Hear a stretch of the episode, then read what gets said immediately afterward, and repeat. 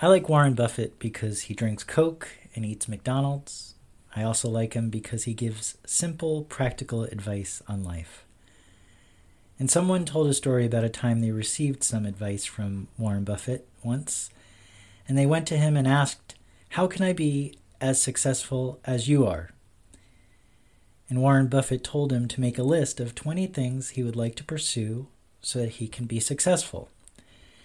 The guy went off and made a list, it was easy. He had a ton of ideas. And he brought it back to Buffett, and Buffett said, Great, now get that list down to five. The guy said that would be difficult, but he went off and came back with a list of five potential things he'd like to work on. To his surprise, Buffett told him, Good work. Now get it down to one, and you'll be successful. Buffett wanted the person to focus on one thing, because if he was too spread out, he wouldn't be able to invest his entire self into making that one business successful. Focusing on one thing should be simple, right? It should, but often it's not the case. Often we're pulled in so many directions that we feel overwhelmed and anxious because so much data is coming into our minds that we really don't know what to do with it. If your inner world is chaotic, if your emotions run wild in your mind, if good things are happening around you but you're not able to enjoy them, it's probably because your focus is on a million different things and not just one thing. In Psalm 27 4, the writer says, One thing I ask from the Lord, this only do I seek, that I may dwell in the house of the Lord all the days of my life, to gaze upon the beauty of the Lord and to seek him in his temple. So the king of Israel had this song written to describe what is of utmost importance to him and he says it is the one thing, it's the one thing that he asks of the Lord. And that one thing is this that he may dwell in the house of the Lord all the days of his life, to gaze on the beauty of the Lord in his temple. His focus was on one thing, and that was his relationship with God. That was the most important thing to him. And he realized that this was the best way to approach life by focusing on one thing to guide and direct him always. Now, think of it if we take this literally, then we might imagine that the author of this psalm just wants to sit in a church all day to be in the presence of God. And does that really sound like fun? Does that sound fulfilling? For some of us, life may be so hectic that it would be nice to just sit in a church all day, but that's not a reasonable request to ask of the average person. Many of us are so busy that it sounds like a luxury to be able to spend your time focusing on God let alone making God the one thing that we focus our lives on. That is likely one of the things that keeps us from experiencing all that God has to offer us. It's that we can't imagine how focusing on one on one thing on God would actually help our lives. But Jesus builds off the psalm as he teaches his disciples that all they need to do is focus completely on God. T- today's passage tells us what Jesus taught.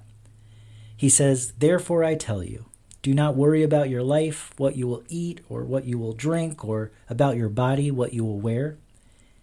Is not life more than food, and the body more than clothing?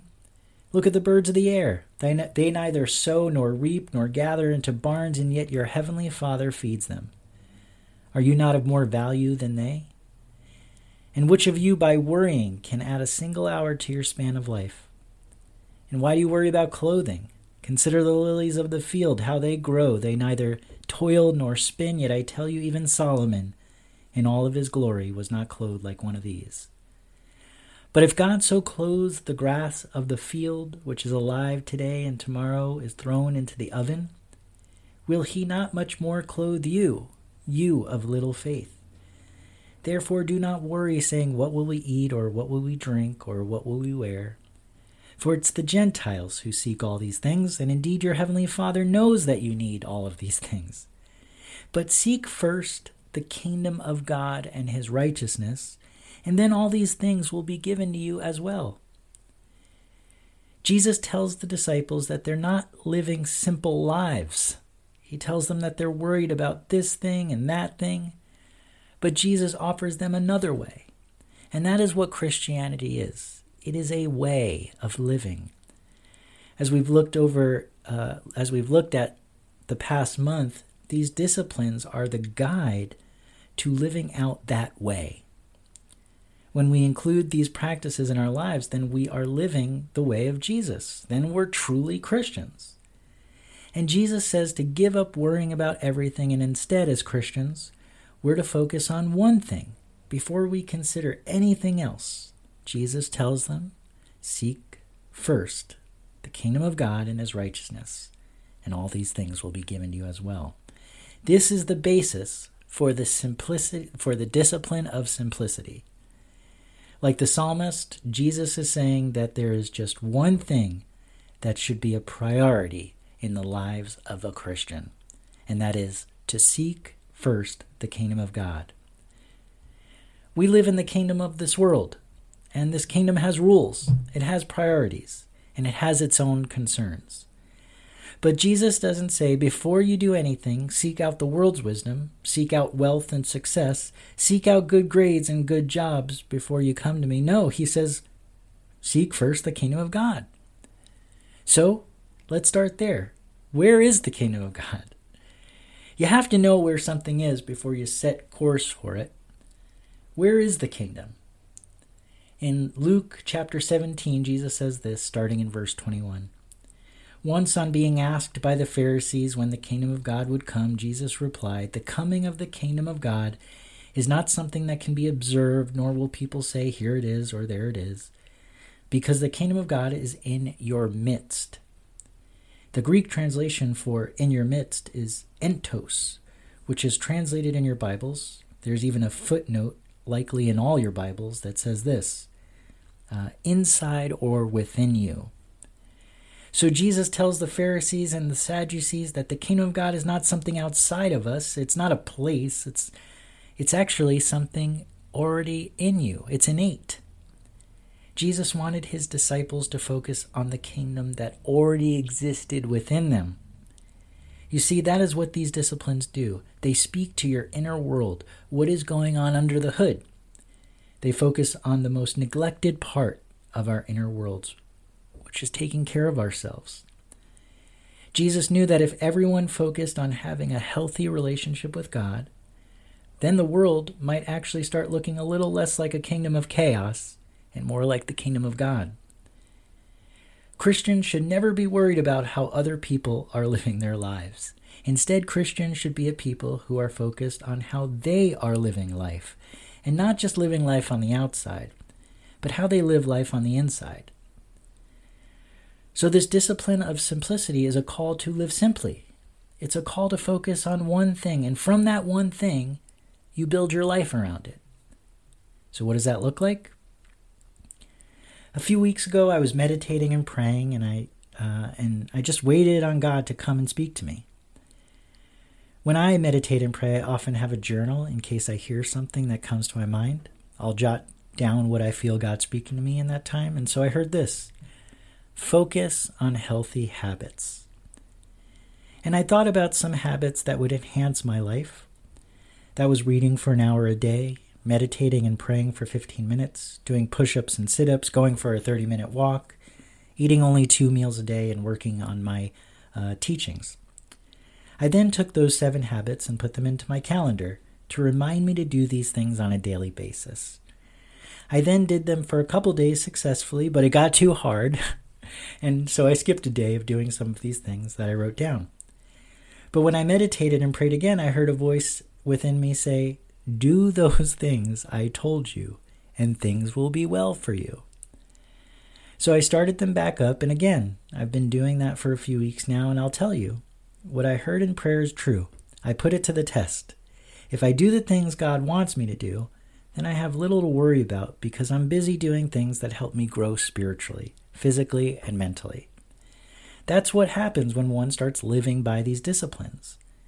When we actually do the things that Jesus did, then our whole inner worlds change. Because it often is the case that we are living lives that are being governed by other people's directives. We have to pay our bills, we have to take care of the kids, we have to please others, and it feels like we're trapped in a world of other people's demands. But what Jesus offers us is a simple fix. Jesus teaches us to simply seek God first and his righteousness. So even though I'm a pastor, a dad, and a husband, I'm actually living my life as a Christian myself. I myself am a disciple of Jesus, just like the people I teach. I live my everyday life not just as a passenger. I live as someone who's learning to trust God. And we learn to trust by practice. And if you don't know how to practice trusting God, that's what I've been teaching us. That these disciplines are the tools that help us come to put our trust in God. So if you're ever wondering where to begin with, with God, with all this religious stuff, I want to suggest that you start with meditation. Then you could start with prayer. Then maybe you can try a fast for a day. And today, why don't you try to stop worrying about all that's going on in your life and begin to live simply by trusting God completely to guide, protect, and be a companion, companion with you on this journey of life. I'm not a legalist. I don't think that God is forcing us to live simply. I don't think God is wants to force us to do these disciplines. But Jesus does want to invite us to think about how much we worry. And he offers us a hopeful alternative. Jesus asks us to trade in all of our worry, all of our materialism, all of our laziness and procrastination, all of our envy, all of our fears, and ex- in exchange, he wants to invite us to live simply focused on one thing only seeking God first and his righteousness. There's so much more to discuss in this chapter that I'm covering from the celebration of discipline by Richard Foster. But my goal in doing a series on the, on these disciplines is to just whet your appetite. I know a lot of you have gotten the book and are really enjoying it. So for those of you who have the book, you can read chapter 6 to learn more about this discipline of simplicity. If you don't have the book, I want to recommend that you get it and check it out. So, if you're tired of living with the weight of worry on your back, if you're overwhelmed by the chaos of the world around you, then Jesus really has a solution for you. Just seek God and His righteousness first and foremost.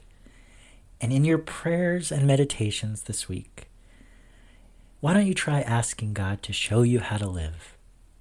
Why don't you ask God to teach you how to trust in Him? And then just wait. Wait on the Lord to deliver. And when He does, you'll start to trust that God really is listening. And once you trust God, you'll be in that very place that David and Jesus found themselves, uh, looking only to seek God in his temple. Because if he could see God, then he really wouldn't have to worry because God was there with them.